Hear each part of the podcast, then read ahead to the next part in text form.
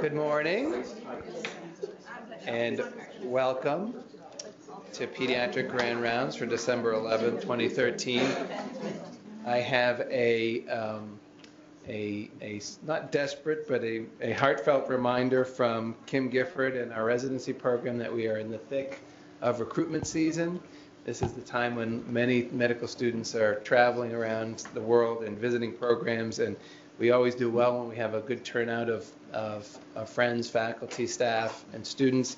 We were starting to thin out, and Mondays are hard, so I'm going to give you a reminder. Maybe you'll jot it down in your box. And Cameron sends out reminders, but we are looking for mostly Mondays and Fridays for the coming month. So next Monday, the 16th, and Friday, the 20th, Monday the 6th of January, so we'll have a break around the holidays as of next Friday. Monday the 6th, Monday the 13th, and Tuesday the 21st. And I, I'm as bad as anyone knows. Monday mornings are hard to get us back going in the week. But those are 7:30 breakfasts and gatherings, and we'll try and send Friday afternoon reminders for next Monday and the following Monday, because we always do well when, when our faculty shows up and, and shows the interest we have. So with that reminder, I welcome you to Grand Rounds and, and remind people that there's no, we attest that there's no, um, there are no um, conflicts of interest. Uh, Dr. Donnelly will remind those when he is uh, presenting off-label indications that he is doing so. But this is uh, exciting for me because this is the first overlapping pediatric grand rounds and CHAD mini fellowship series. So we have started something this summer called the CHAD mini fellowship series, which is designed to be uh, state-of-the-art updates on common and important uh, clinical conditions in pediatrics for practicing pediatricians, both uh, generalists and specialists. And um, the notion is that we um, help continue to enhance the practice of all of our all of us at CHAD and improve us as uh, as faculty providers of state-of-the-art care in various disciplines. We focus for four to six months on a particular discipline uh, in order to make it a mini fellowship feeling. We hope to establish some standard best practices across CHAD so that all of us, and there are six or eight primary care practices in the region, in addition to colleagues who practice specialty care, are, are doing the same thing. That will facilitate transfer to and from, hopefully, the medical home, the primary care medical home, to the specialist's office, knowing that we're following common approaches and we're using similar strategies and perhaps even standard uh, agents as, as an anxiety standard uh, standard screening and diagnostic tools as well as standard uh, medications. And, and Craig put together really a, a, really great inaugural series that started in the summer. Uh, unfortunately, a little bit counter-programmed with Grand Rounds, but going forward, it's going to fall in the third week of every month. We're going to have our Grand Rounds is going to be also a mini fellowship. It's been broadcast to our colleagues in, in Nashua, Manchester, uh, Keene, and Concord at various times as well. And we're still in the first, uh, in the inaugural behavioral uh, behavioral health CHAD Mini Fellowship Series is our inaugural series, and Craig has led that and is going to give us an update today on anxiety disorders in youth. We'll have a final talk actually next month on depression by Burl uh, Davis, and then we're going to kick off a probably a gastroenterology focused um, mini fellowship for the spring and summer of next year. So this is a, something we're excited about. Pam Hoffley and Eric Schessler came up with it, and we've carried it forward. Dr. Donnelly, I don't have his CV with me, but he is he is well known to all of us as a professor of pediatrics as well as professor of psychiatry. He's the leader of child and adolescent psychiatry here and regionally. He does many things in addition to this mini fellowship series regionally in terms of uh, doing telehealth-based care as well as telehealth-based education and collaborative office rounds, traveling up to the nether regions of the north and to the seacoast on a regular basis, and um, and always one of our um, most highly rated speakers. So Craig, I took some of your time, but no. but hopefully you'll be able to catch us up. Okay, thank you very much, Keith. Um, I actually was expecting to be speaking about five people uh, in a mini fellowship, so, um, so um, I've got a little bit of a cold and um, a little bit taking some medicine. It dries me out a little, bit so if I sneeze and cough, excuse me. Um, first off, a shout out to all of the uh, um, dancers and singers and video makers. Uh, um, it's just amazing, and you guys have definitely thrown down the gauntlet to uh, uh, child psychiatry. I'm not sure we can keep up. we have a, a break dancer, but that's so out of fashion now. Um, don't, don't, try to compete. Okay, I, there will be there will be a reboost in the next weeks as there's year-end reviews of the year. There's going to be a fair number of reviewings of the CHAD Roar video on ABC News and some websites.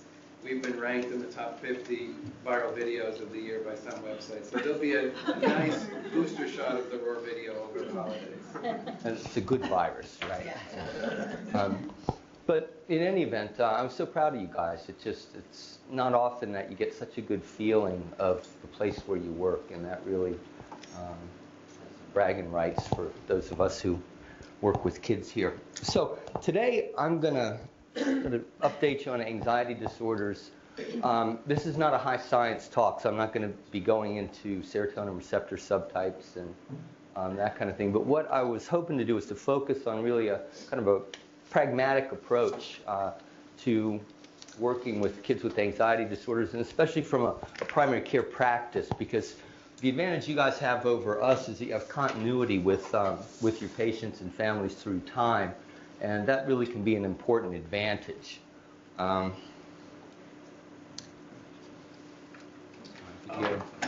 do I need to? Yeah.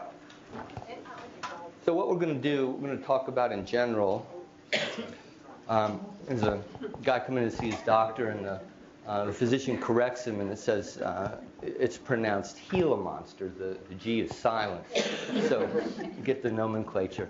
So as many of you know, uh, the newest diagnostic, diagnostic and statistical manual, our Bible for psychiatric diagnoses, uh, was updated this last year after uh, a long hiatus. And uh, I want to go through just a couple of the changes that you might see with regard to diagnostic criteria. A little bit about epidemiology and uh, uh, how common anxiety disorders are.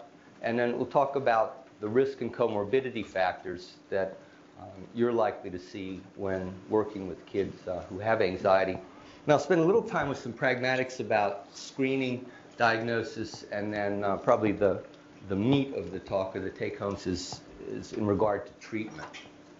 So, when I was a resident, uh, DSM 4 came out. It was 886 pages, and uh, it lasted for almost 20 years. It was designed to last for about six years. Uh, before the, the newer iteration. Uh, the newest manual, DSM-5, and you notice they've dropped the Roman numeral, uh, among a number of other changes, um, is a little bit longer, uh, 947 pages. I'm not going to go through a lot of detail, but the, the changes that you might notice is number one, uh, it's meant to be much more dimensional as opposed to categorical. And as we know, eye color, hair color, height, weight, you know, they're, they're dimensional attributes. And psychiatric symptomatology uh, is also dimensional in nature. So there's been an attempt to kind of fit more true to life. Uh, gone is the multi-axial uh, five-axis system, axis one being um, major uh, mental health diagnoses, axis two being personality disorders, developmental issues, learning disorders, axis three being uh, physical medical conditions. They've taken away the axis system and they've tried to group disorders in neighborhoods that phenomenologically sit next to their closest neighbor. Uh, so anxiety spectrum disorders sits next to depression. Uh, bipolar disorder sits next to schizophrenia and psychotic uh, spectrum conditions. So there's been a really a more of an attempt to be face valid in terms of how disorders are grouped. Um, particular changes, and again, I don't want to spend a whole lot of time with this, but uh, in regard to anxiety disorders, um, post-traumatic stress disorder and OCD, which are the two least likely anxiety disorders to respond to placebo. They have very, very low placebo response rates. And phenomenologically, they're different. Uh, for a number of reasons than other anxiety spectrum disorders. So they've been taken out of the anxiety disorder category. Um, Post traumatic stress disorder uh, has been modified and extended downward uh, to have criteria for preschool, early school age children. And that's an important, uh, uh I think, development and advancement. Social anxiety disorder has been given a new specifier, uh, performance only. And for those of you who uh, work with adolescents, um, this is a, a common subtype. Uh, adolescents who very much want social interaction, uh, but are performance anxious, and that interferes and causes debility. And then, and finally, down at the bottom, uh, separation anxiety disorder, uh, the realization that sometimes adults also experience separation anxiety disorder is, uh, has been codified in DSM-5. So these are the, the range of anxiety disorders uh, that are diagnosable, codable in childhood. And just I've broken out OCD because phenomenologically it has, and uh, treatment-wise, it has more in common with other disorders of compulsivity, like, for example, Tourette syndrome. Uh, and post-traumatic stress disorder has been broken out into a separate category of um, an acute stress disorder, the short-term version of PTSD, uh, have been broken out separately. So, general epidemiology, just to set the frame, uh, roughly, you know, are 330 million people uh, in the United States. More than 80 million are under the age of 18. Uh, it may surprise people that rates of mental illness in kids uh, is on the order of one in five. So one in five children that we work with uh, has a diagnosable mental illness. Of that group, only about one in four are getting treatment. And strangely enough, the majority of treatment is being rendered by folks like you, non-specialist treatment. And only about one in four of that group is actually getting any specialty treatment in mental health. So there's a, a huge unmet need, or uh, depending on how you look at it, a burden that falls to you folks uh, for rendering mental health care. And if you don't do it, they're not going to get it. So that's sort of a bottom line take home. Um, this has public health implications. Uh, kids 14 to 24 in the United States, suicide is the third leading cause of death. It's number two uh, if you live in New Hampshire. And just to kind of benchmark common disorders, we think about ADHD as being quite common. We focus a lot on depression, uh, but anxiety disorders are far more common than uh, either of the other two. And if we look at, at specific epidemiology as it relates to anxiety, uh, again, up to 20% of kids, depending on the, uh, the comorbidity, National Comorbidity Study uh, data that you look at, one in five kids meets criteria for um, an anxiety disorder. They're the most common, but the least likely to be diagnosed disorders, because unlike externalizing disorders, where kids with ADHD will say, you know, I don't see any problem. My mom's always yelling at me, and the teacher's always, you know, on me, but I'm okay. Uh, internalizing disorders are shaming, and especially in younger kids who don't have a, uh, an adequate vocabulary to describe experience, they're often suffered alone. Uh, so one of the, I'll give you a couple of take-homes today. Uh, if you diagnose an anxiety disorder, which is a general rule of thumb in child psychiatry, assume comorbidity. Assume that there's another diagnosis there that you're just not seeing or aware of. Because there's a greater than 50% chance that you're true, you're accurate with that assumption. And rather to err on the side of continuing to look than, than not to look.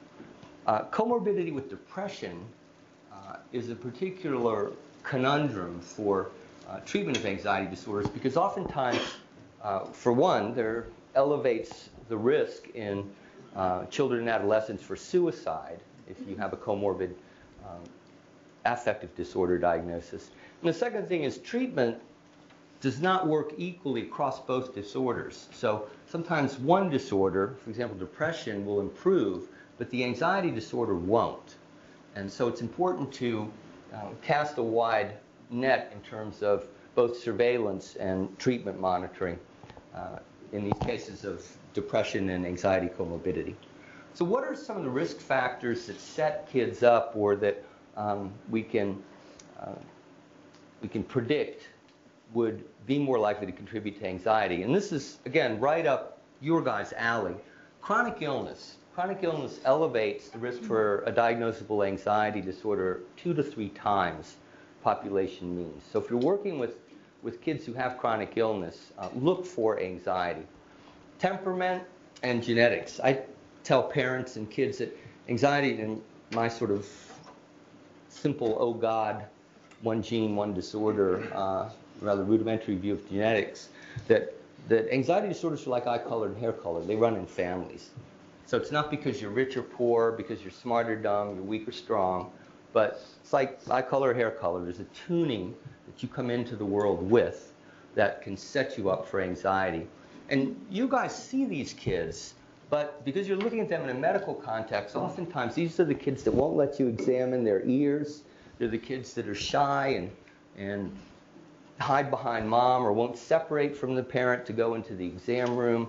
Uh, they're, they're kids that by temperament are novelty avoidant.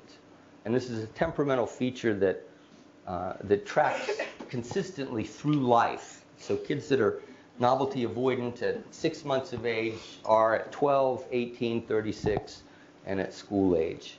Um, attachment, I'm going to go into a, a lot about attachment, but in, kids who have insecure attachments um, are much, much more likely to, uh, to experience anxiety and anxiety disorders. There are a couple of parent factors that also contribute to setting up kids for anxiety disorders. Um, maternal depression or anxiety disorders uh, is a setup, and postpartum depression um, in a mom with other children at home should uh, trigger a, a, flag for potential uh, anxiety in the kids at home.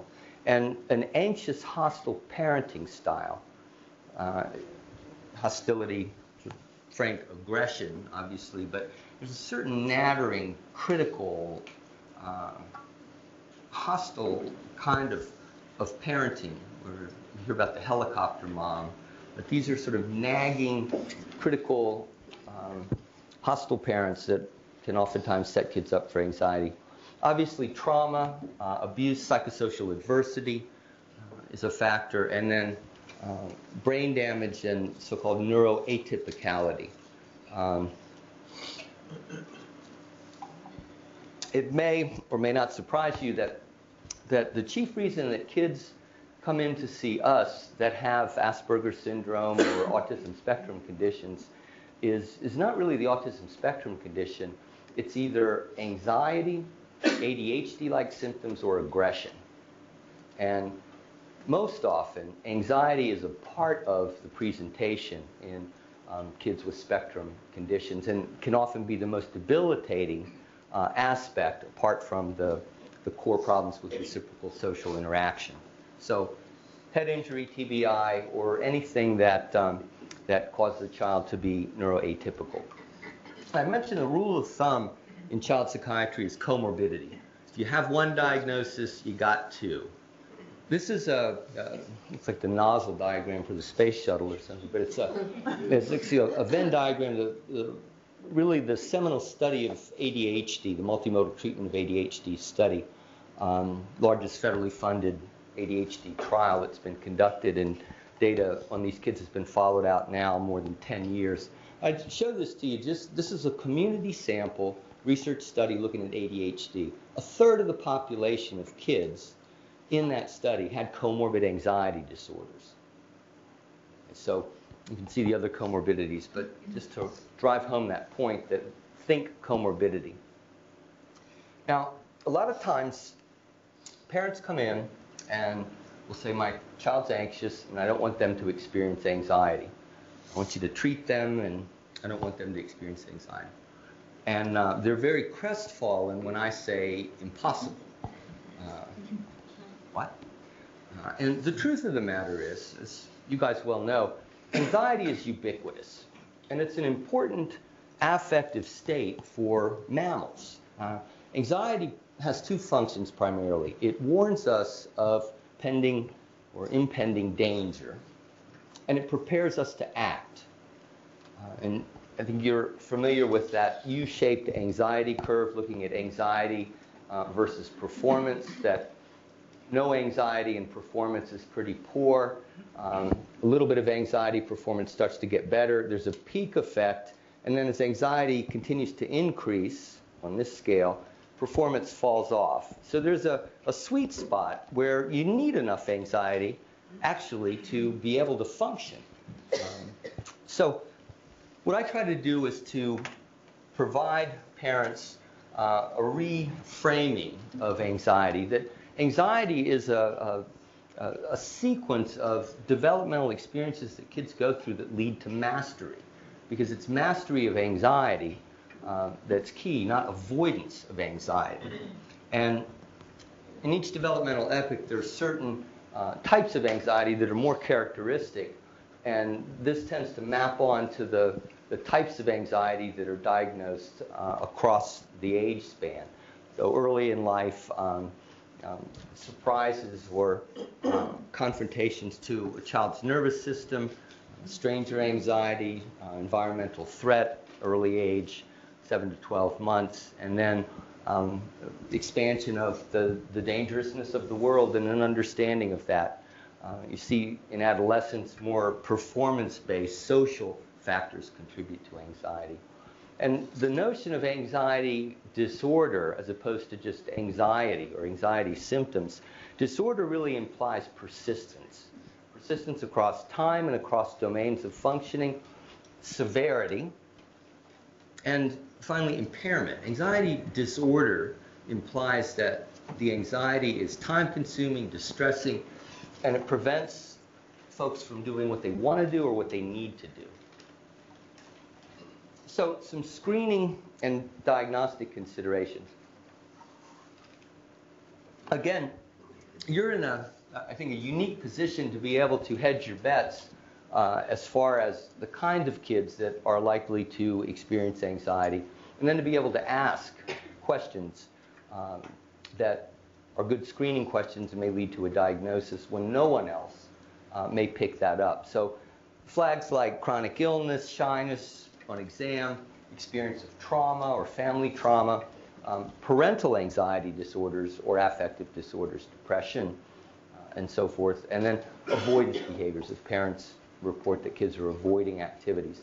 Um, again, maintain a high index of suspicion because if you're not looking for it, internalizing disorders can be well kept secrets through time, and oftentimes they're um, there's what I call symptomatic creepage, where parents make adjustments slowly through time. It's like kind of watching your kid grow. You don't really notice it, uh, but parents can make parents can compensate for their kids' anxiety um, over time in little increments. Um, I had a, a, family when I was at Duke, and the mom was doing um, uh, 100 loads of wash a week uh, because her daughter was had OCD and was couldn't get dressed in the morning, basically. She'd dress and redress and dress and redress, and clothes were dirty and contaminated. And the mom really wasn't aware that 100 loads of wash, she was doing wash all the time. And it seemed okay. Um, there are instruments, and Keith mentioned that, that we are trying to standardize approaches um, not only to treatment, but also to evaluation, and hopefully, knock on wood, um, we'll have screening instruments that are orderable, uh, printable uh, through EDH uh, for the most common disorders in childhood. So ADHD instruments, anxiety instruments, depression instruments, um, and so forth that, that hopefully will standardize crosstalk between us uh, and improve diagnostic precision. Uh, one thing that's important, another kind of take home message, is uh, the notion that if you only ask kids or you only ask parents, you miss half the cases. Uh, because there's only a 50% agreement, approximately, in terms of diagnosing anxiety disorders if you base it on one informant. So you've got to ask both, both children and parents. Um, again, parents are good at reporting externalizing symptoms. Kids, uh, sort of the, the the thinking is kids are a little bit better at, um, at reporting internalizing symptoms. Is that still yes, true by adolescence? Pardon me? Is that still true by adolescence? It's true through up through adolescence, yes. And again, it's a good question, Ars, because uh, anxiety disorders are very shaming disorders. So many times adolescents will go to, uh, to great trouble to hide their anxiety, um, not only from peers but from parents. So some questions, and I think the you know screening instruments are great and they can flag you, and um, you know diagnostic precision is dependent upon uh, those kinds of standardized questions. But I think a good clinical exam for anxiety disorders uh, really is based on persistence. Don't take no for an answer, is the way I approach it. Um, you can't talk somebody into an anxiety disorder, uh, just like you can't talk somebody into psychosis. Um, we get a lot of kids referred by schools because they're, they've heard voices or they've seen, seen visual or auditory hallucinations. And in school age kids, preteens, psychosis is extremely, extremely rare. And more often, it's an anxiety equivalent symptom that's an illusion or uh, a misperception, but the adults take it as, oh my gosh, it's a psychotic symptom. Uh, so I try my best to talk kids out of their psychotic symptoms. Any of you who have worked with adults with psychosis, you cannot talk someone out of a delusion. I mean, it's a fixed false belief by definition. Uh, so similarly with kids. In any event, what I try to do is to ask questions that are experience near and in different ways through time in the interview. So to say, you know, are you anxious? You know, a lot of parents uh, don't use the term anxious uh, for their kids' anxiety. So finding different ways, different words to ask the questions. And common screening questions, um, again, trying to use the vernacular and, and, and parlance. Uh, is your child a worrywart? Are they anxious, nervous? You know, do they get easily scared? Are they frustrated, fretful, nervousy? Um, screening for OCD. Do you count, check, repeat, order, or arrange things? 85% of, of, folks with OCD, if you ask those questions, they'll screen positive. Ask that one question. Do you have silly habits or rituals, things that you have to do, and if you don't, you don't feel comfortable or you feel worried? Um, can you go to shopping malls, movie theaters, restaurants? Uh, if I gave you $5, could you go to McDonald's and stand up there at the register and order a Happy Meal? Can you pee in a public bathroom if your mom's waiting outside the door for you? Uh, can you talk on the phone, eat, write while somebody's watching? Could you get up in front of class and give a little five minute talk about something you know a lot about? Um, it's these kind of experience near very basic questions that uh, lead into uh, more sophisticated questions about uh, diagnosing anxiety disorders. My rule of thumb, and I think a pretty good guide, is asking kids, how much do you, if you added up all the worry time you spend on the average day, how much is that? Is it, and give them anchors. Uh, is it more or less than a half hour? Is it more or less than an hour, one to three hours, three to six hours. So more than an hour of uh, endorsed anxiety uh, is a strong red flag for an anxiety disorder. An hour of your day spent in worry thoughts is significant. So I use that as a, a cut point uh, for, again, more sophisticated kind of uh, questions and drilling down for anxiety disorder symptoms the diagnostic anchors, and I've got this in the bottom of slides when you see yellow there. Hopefully, it's a uh, take home uh, summary point. But the, the anchors for anxiety disorder are interference, avoidance, distress, upset, and time consumption. Anxiety disorders consume people's time, time, effort, energy. All right, so here's a guy getting on a busy elevator with his uh, lion and uh, the door's about to close in the lion's tail, and the guy says, "Don't worry, folks. He's completely harmless unless something startles him. Um, he's just being a lion, right? That's the way he's tuned." Um, we think about uh, anxiety as being mediated primarily through uh, serotonin, and serotonin is a ubiquitous and, and widespread um, neurotransmitter system. But clearly, the story is more complicated.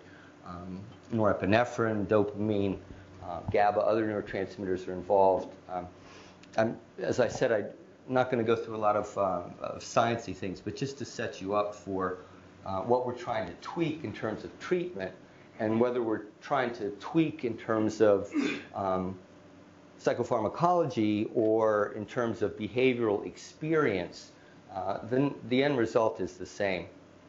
So when you think about treatment interventions, when you think about what am I going to apply in this family or this child that's going to have a mutative effect, a changing effect, a healing effect in terms of anxiety. Think of where your interventions have most bang for the buck. Where are kids spending their time? What are they doing? So for us, you know, we're bottom of the bottom of the heap there. The impact that we can have, even a therapist seeing a kid once a week, that's you know four hours a month, and who sees a therapist once a week these days? Um, coaches, teachers, kids spend time with friends and parents. I put medicine down there just as kind of a um, cute point that medicine's always with you, but not that I'm biased or anything. Um, so, uh, kind of a stepwise uh, approach to uh, anxiety disorder, you know, anxiety disorders. Um, a, a first step that I think a lot of times we collectively get lazy with is uh, really establishing a good baseline with good target symptoms and target impairments. Now, what is it that's causing um, impairment or dysfunction? We want to be descriptive and anchor that. And uh, I, Adrian Angold and Jane Costello at Duke used to talk about research on a string, that you can ask a kid to bisect uh, an imaginary line and they can do that validly and reliably. You can do it next week and the week after and a year later. So you can get kids to anchor actual uh, severity of their anxiety symptoms on a 10-point scale with an imaginary string that you pull out of your pocket. Um, using scales, and the scared, the scared, S-C-A-R-E-D, is the scale that will be in EDH, and it's a good um, broad spectrum and, and, treatment monitoring scale for anxiety. Um, I thought about going through that, but um, I'll make it available if, if you guys want to see it, but it should be loaded into EDH. The first step and the first intervention that's really important is psychoeducation. And this is a step I think also that we, we oftentimes forget, forget about. Both kids and parents need to understand the nature of anxiety. They need a, um, some splaining, as uh, my brethren down south would say. They need to understand the nature of anxiety, that it's ubiquitous, it's normal. Um, it's when it gets dysregulated that it becomes a problem. Uh, and they need to understand approaches to the anxiety. Kids especially need to understand that it's not, again, because they're weak or strong, rich or poor, uh, smart or dumb, but this is something that, that is happening to them uh, uh despite their best intentions. Uh, following with the referral from a primary care standpoint for specific psychotherapy. And this is going to be, for the time we have remaining, a, a consistent um, sort of pet peeve of mine and, uh, uh, and message to, to you folks. Um, I say refer for counseling um, is a risky proposition. And, you know, maybe a, a kind of stupid comparison, but you'd never think about uh, referring to another physician for drugs or uh, referring for some pills. You know, you, you, guys are much more crisp and, and precise in your thinking. But there's that black box of psychiatry that when you refer, you know, who knows what happens behind those closed doors and you know, the old lines, you, you never hear back. You know, patients would be swallowed up in the black box. Um, we'll talk more about that and how to avoid that medications, um, you know, the typical, uh, I think, bias is that kids, especially young kids, are vulnerable, and we have to protect vulnerable kids from uh, the ill effects of medication. And while I agree with that principle, that that assumption has caused a lot of problems for child psychiatry and for children in general, because what it's done is it's it's protected kids from the application of good science so that we end up treating with agents that are off label because kids have been protected from clinical trials, for example. Uh, medications, and again, the bias typically is for therapy or counseling first, then medicines. There are situations where medicines may be the first um, out the gates choice. If you don't have access to competent therapy, if you have severe anxiety that's highly impairing, um, you wouldn't let a kid in status asthmaticus um, refer to counseling, right? You would, you would jump in and treat that. Uh, similarly with anxiety. Uh, what I my approach is to normalize and externalize anxiety. Kids need to get some distance from their perception of their anxiety. Their anxiety is not them. I am not anxious. I'm Craig, right? And kids oftentimes have that assumption I'm anxious, I'm an anxious person. It becomes part of their self view. And so the first sort of therapeutic intervention is a, a little bit of a, uh, an Aikido move to get the anxiety as something that's outside and that's bossing them around or interfering with their life. So to get some dissonance and distance from it.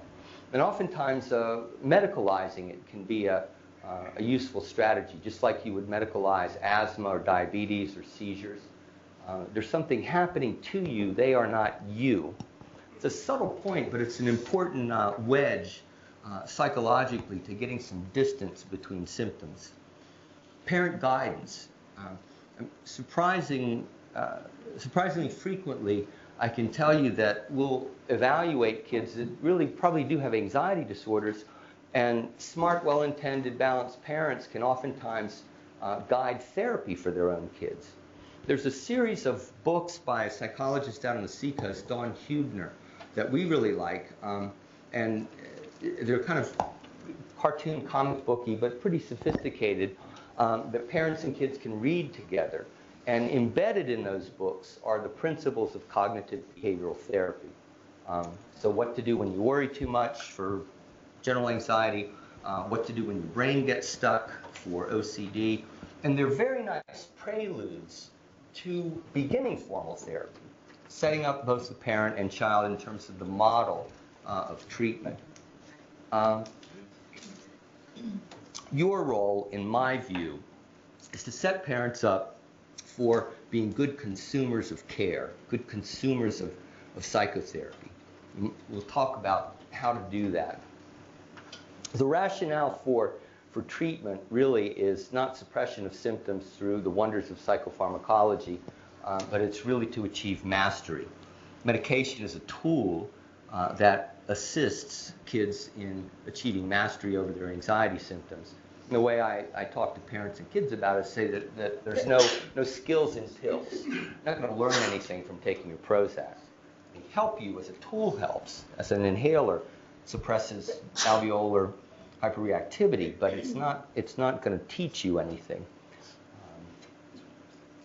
So there are a lot of psychotherapies out there There's personal therapy and there's sand play and floor time and behavioral therapy and cognitive therapy and um, whatever the therapy, the key ingredient to treating anxiety is to face the thing you fear.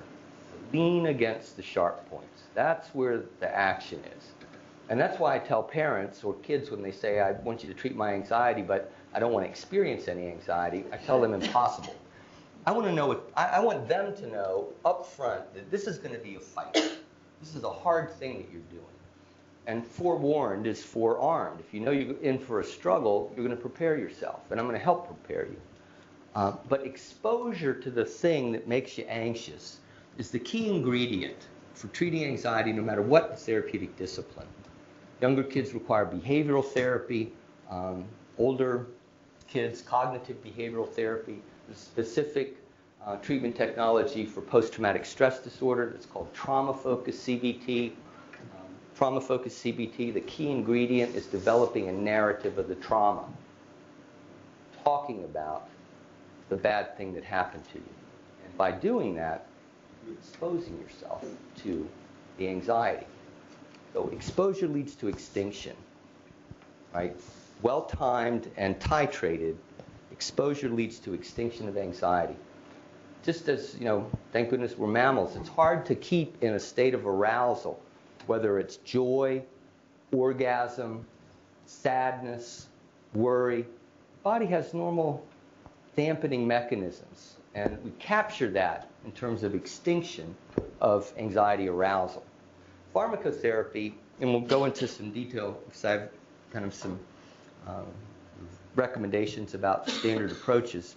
Uh, benzodiazepines, you know, the old uh, standard anxiolytics, uh, probably should be used rarely in kids. Some people will not use them in kids, and I think uh, I wouldn't ban them in children. They do have uh, some uses.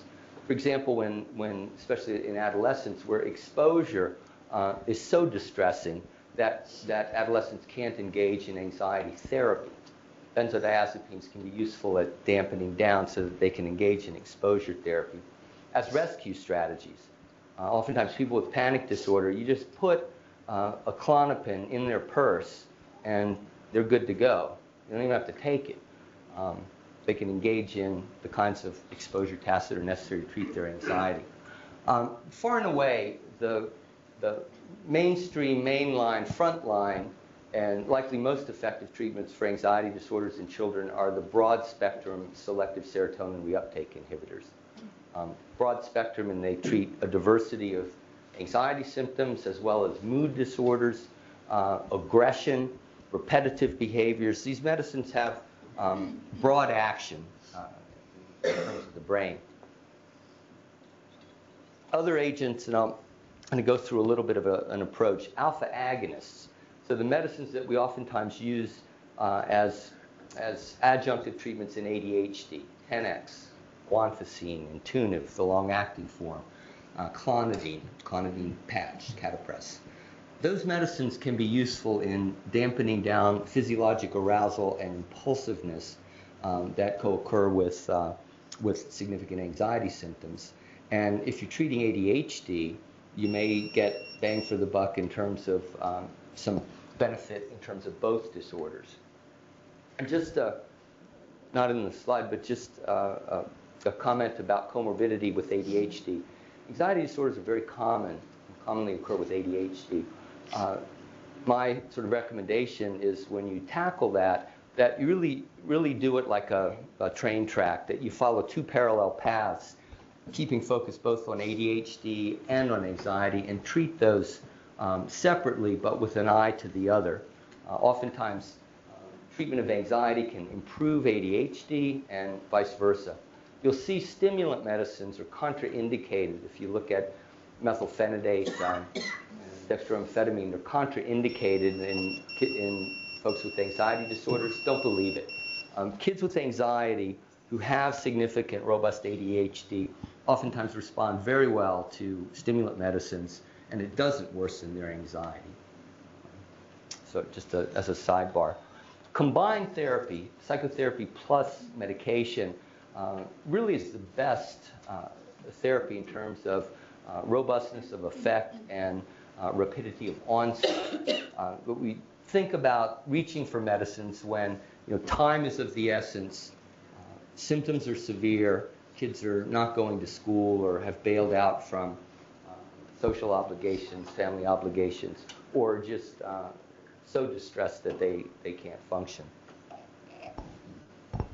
So pharmacology, the, the SSRIs, we've got, you know, uh, the original agent, uh, first in class, uh, probably best in class Prozac, and then uh, a lot of Me Too agents.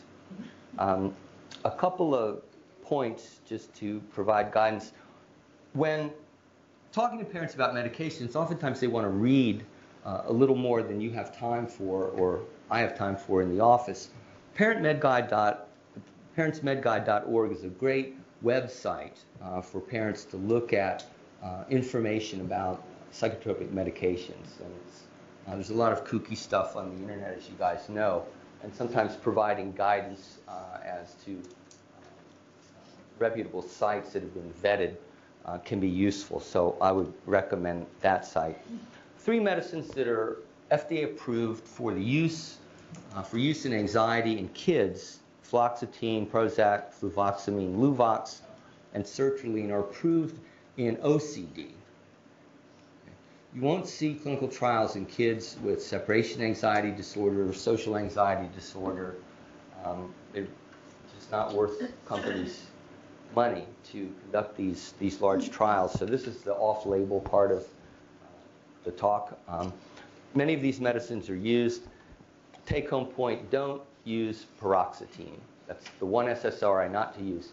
Paroxetine is a great medicine. It's a potent SSRI, um, but uh, because it's relatively short uh, short half-life and very potent. Uh, when it's stopped quickly, discontinuation syndrome can be highly distressing. And paroxetine is the one medicine that's associated with a slightly higher elevated suicide um, ideation risk.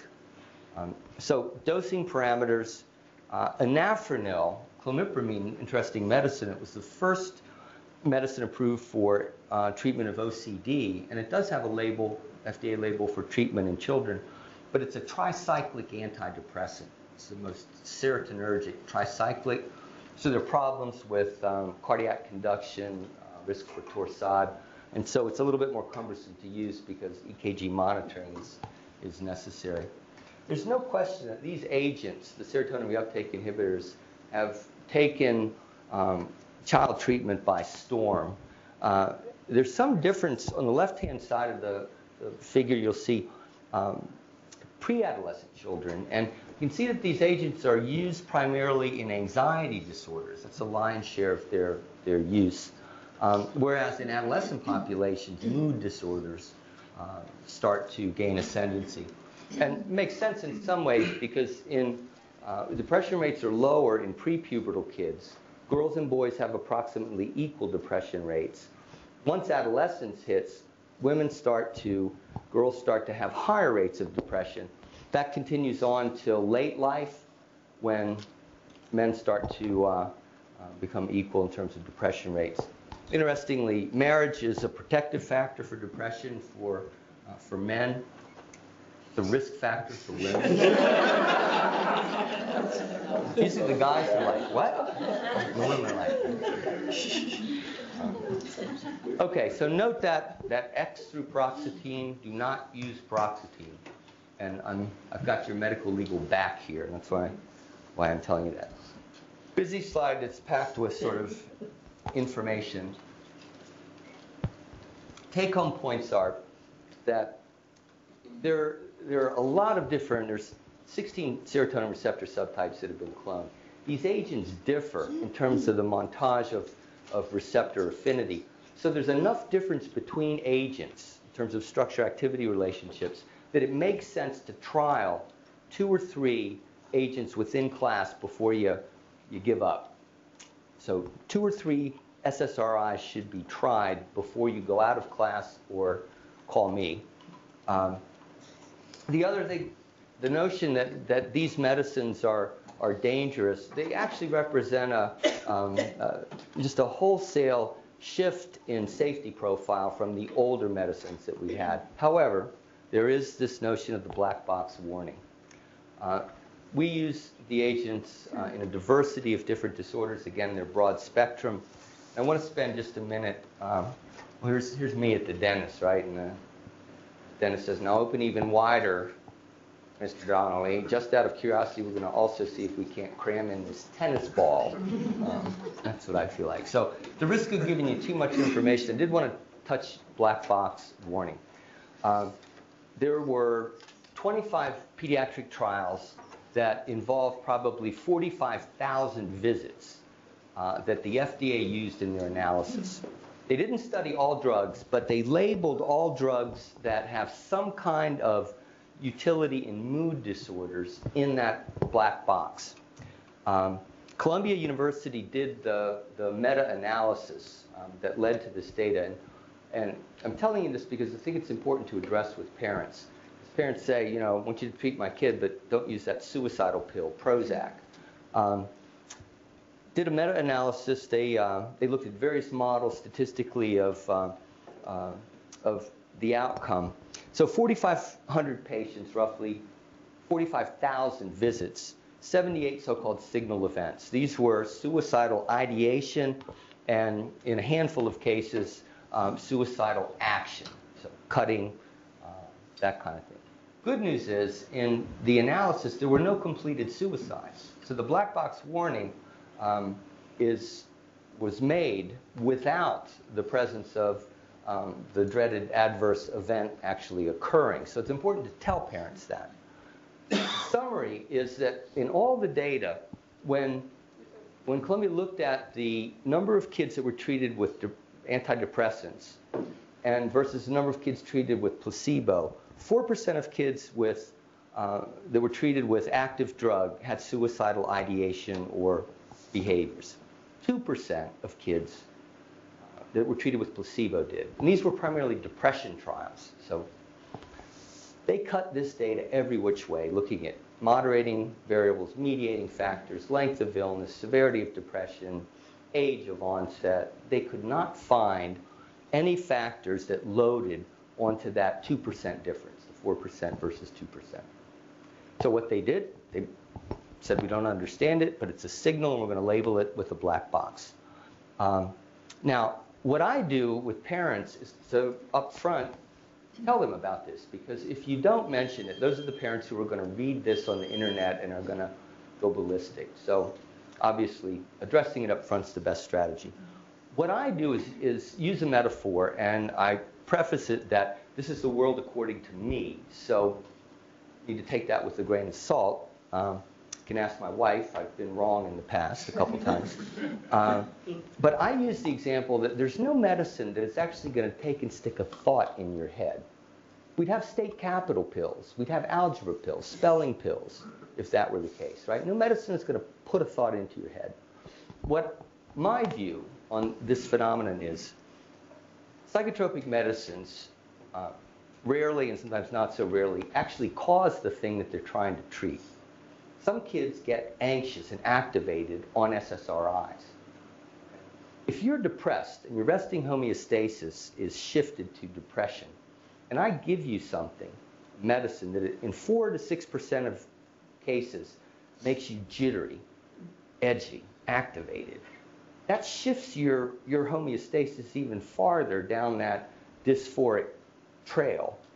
And a natural cognitive consequence of that is to say, this is too much. I just, even this medicine's not helping me. I want to be dead. That's my interpretation of this 4% versus 2% signal. Um, the black box warning subsequently has been uh, extended to other classes of agents, and Richard and folks that are you know commonly using those are aware as well.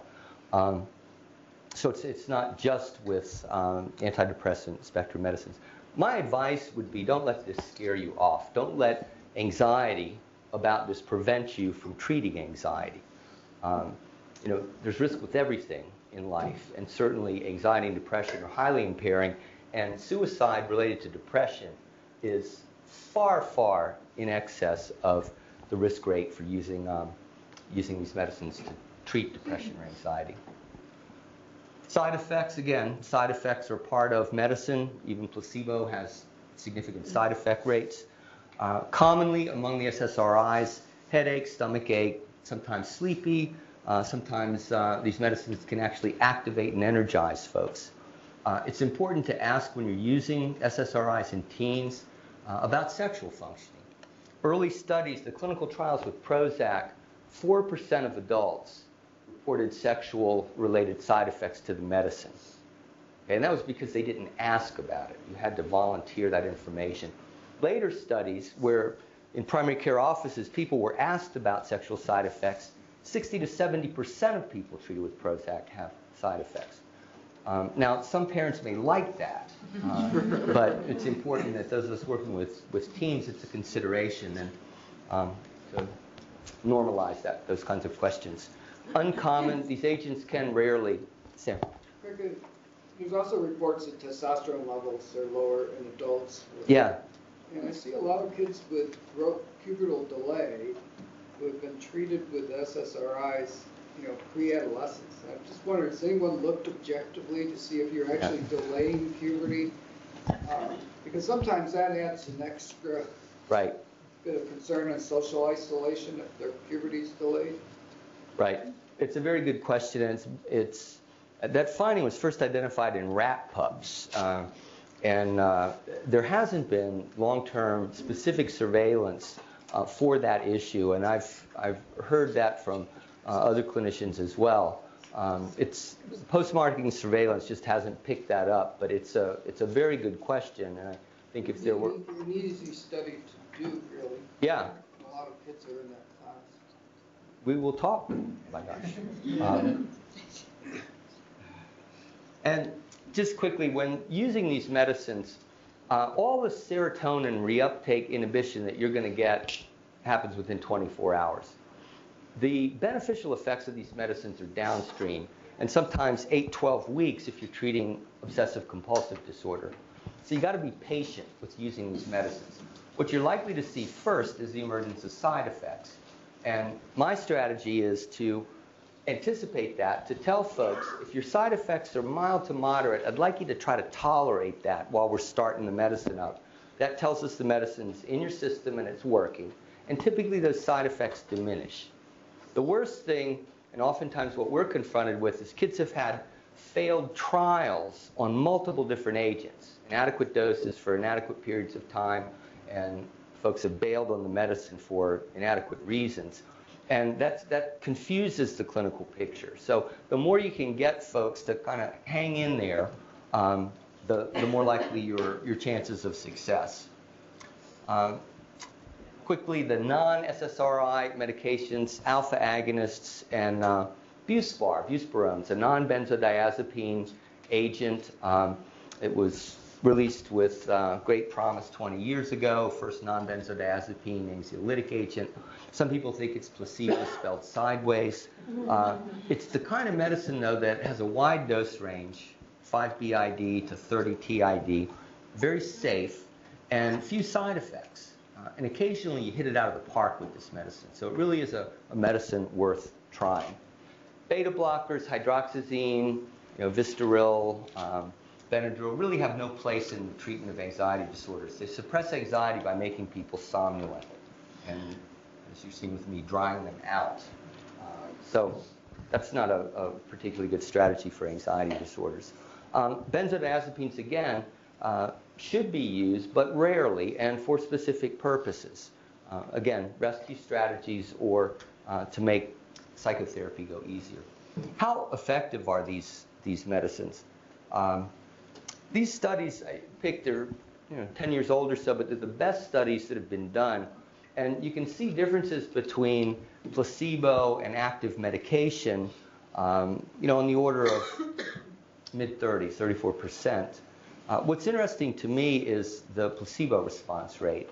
Um, you can bet that in treatment of any anxiety disorder besides OCD and PTSD, you will get a robust initial placebo response? Iatrogenic magic. Capture that.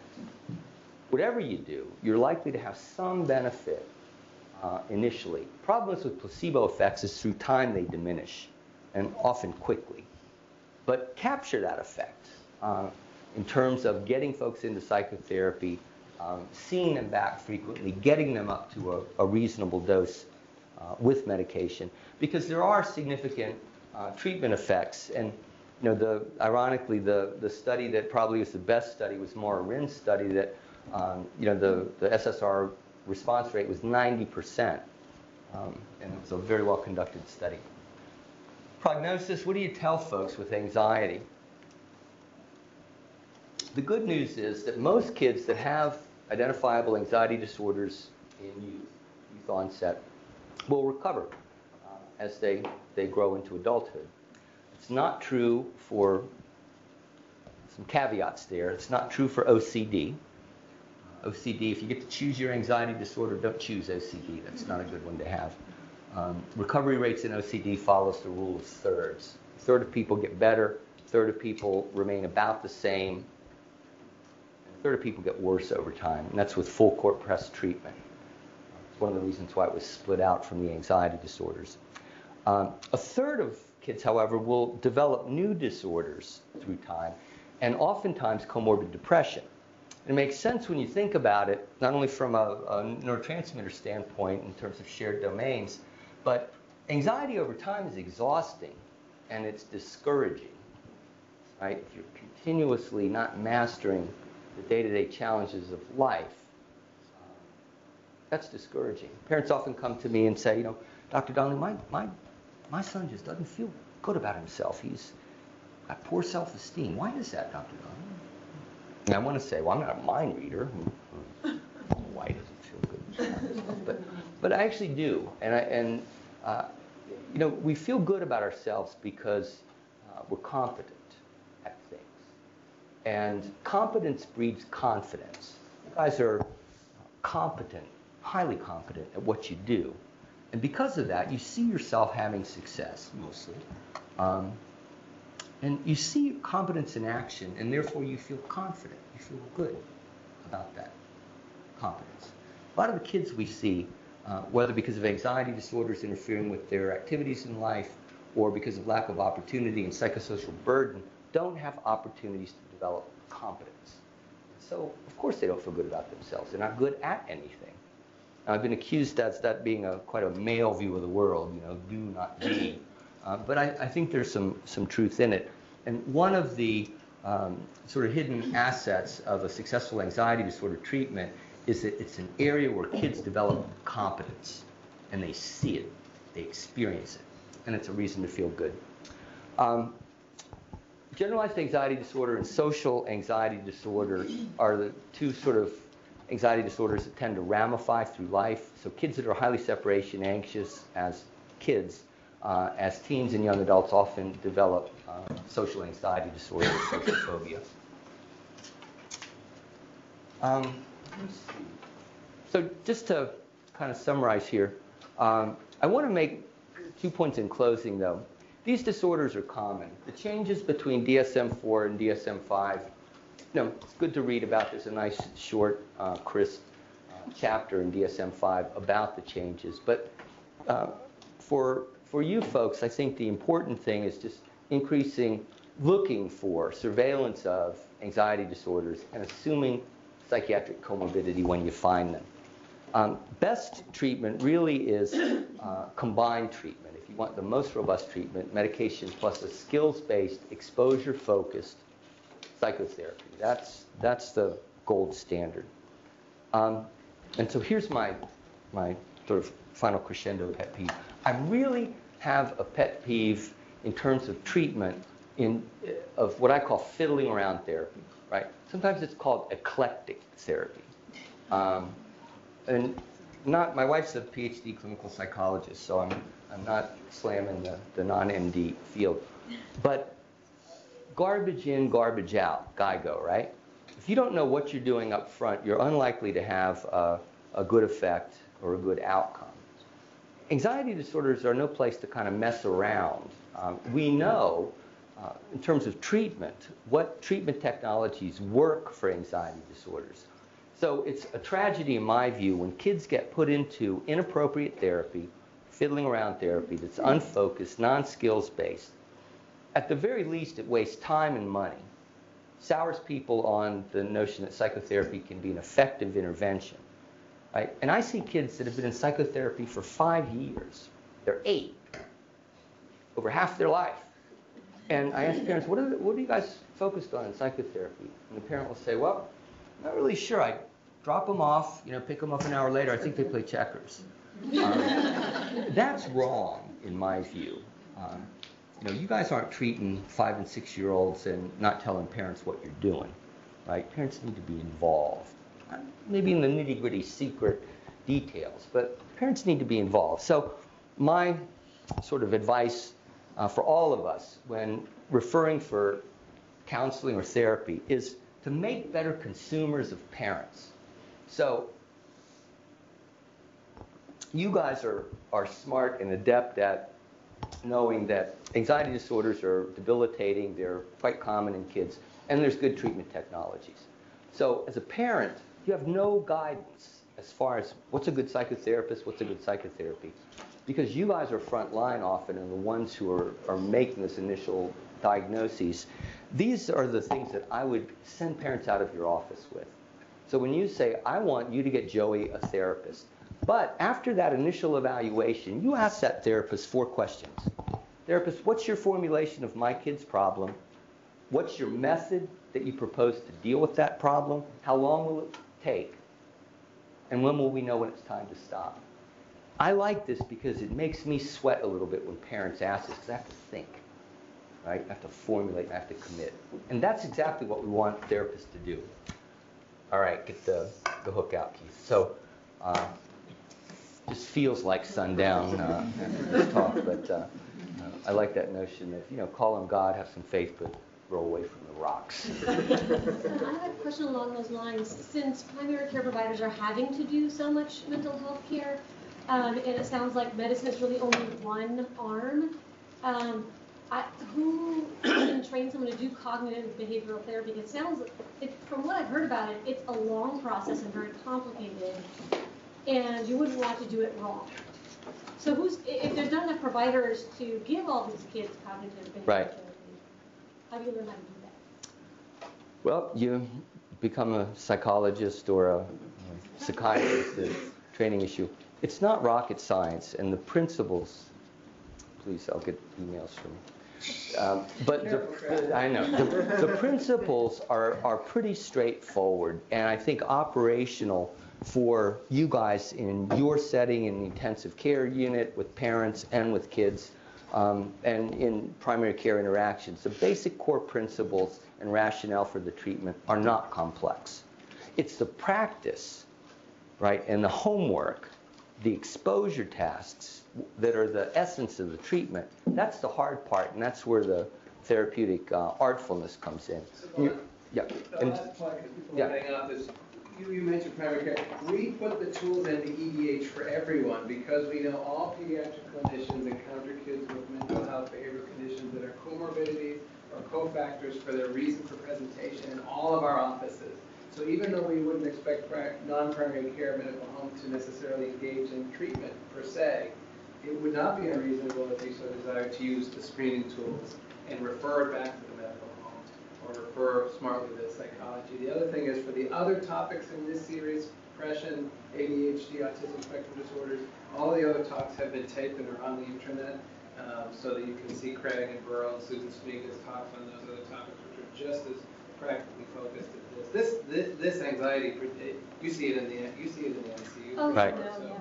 Right. So, Can, Keith, can I just two yeah, so uh, quick, anyone so who needs just to be for sure, but the conversation. Yeah, but I'll be I think we quick. Two quick points because that's your question was excellent.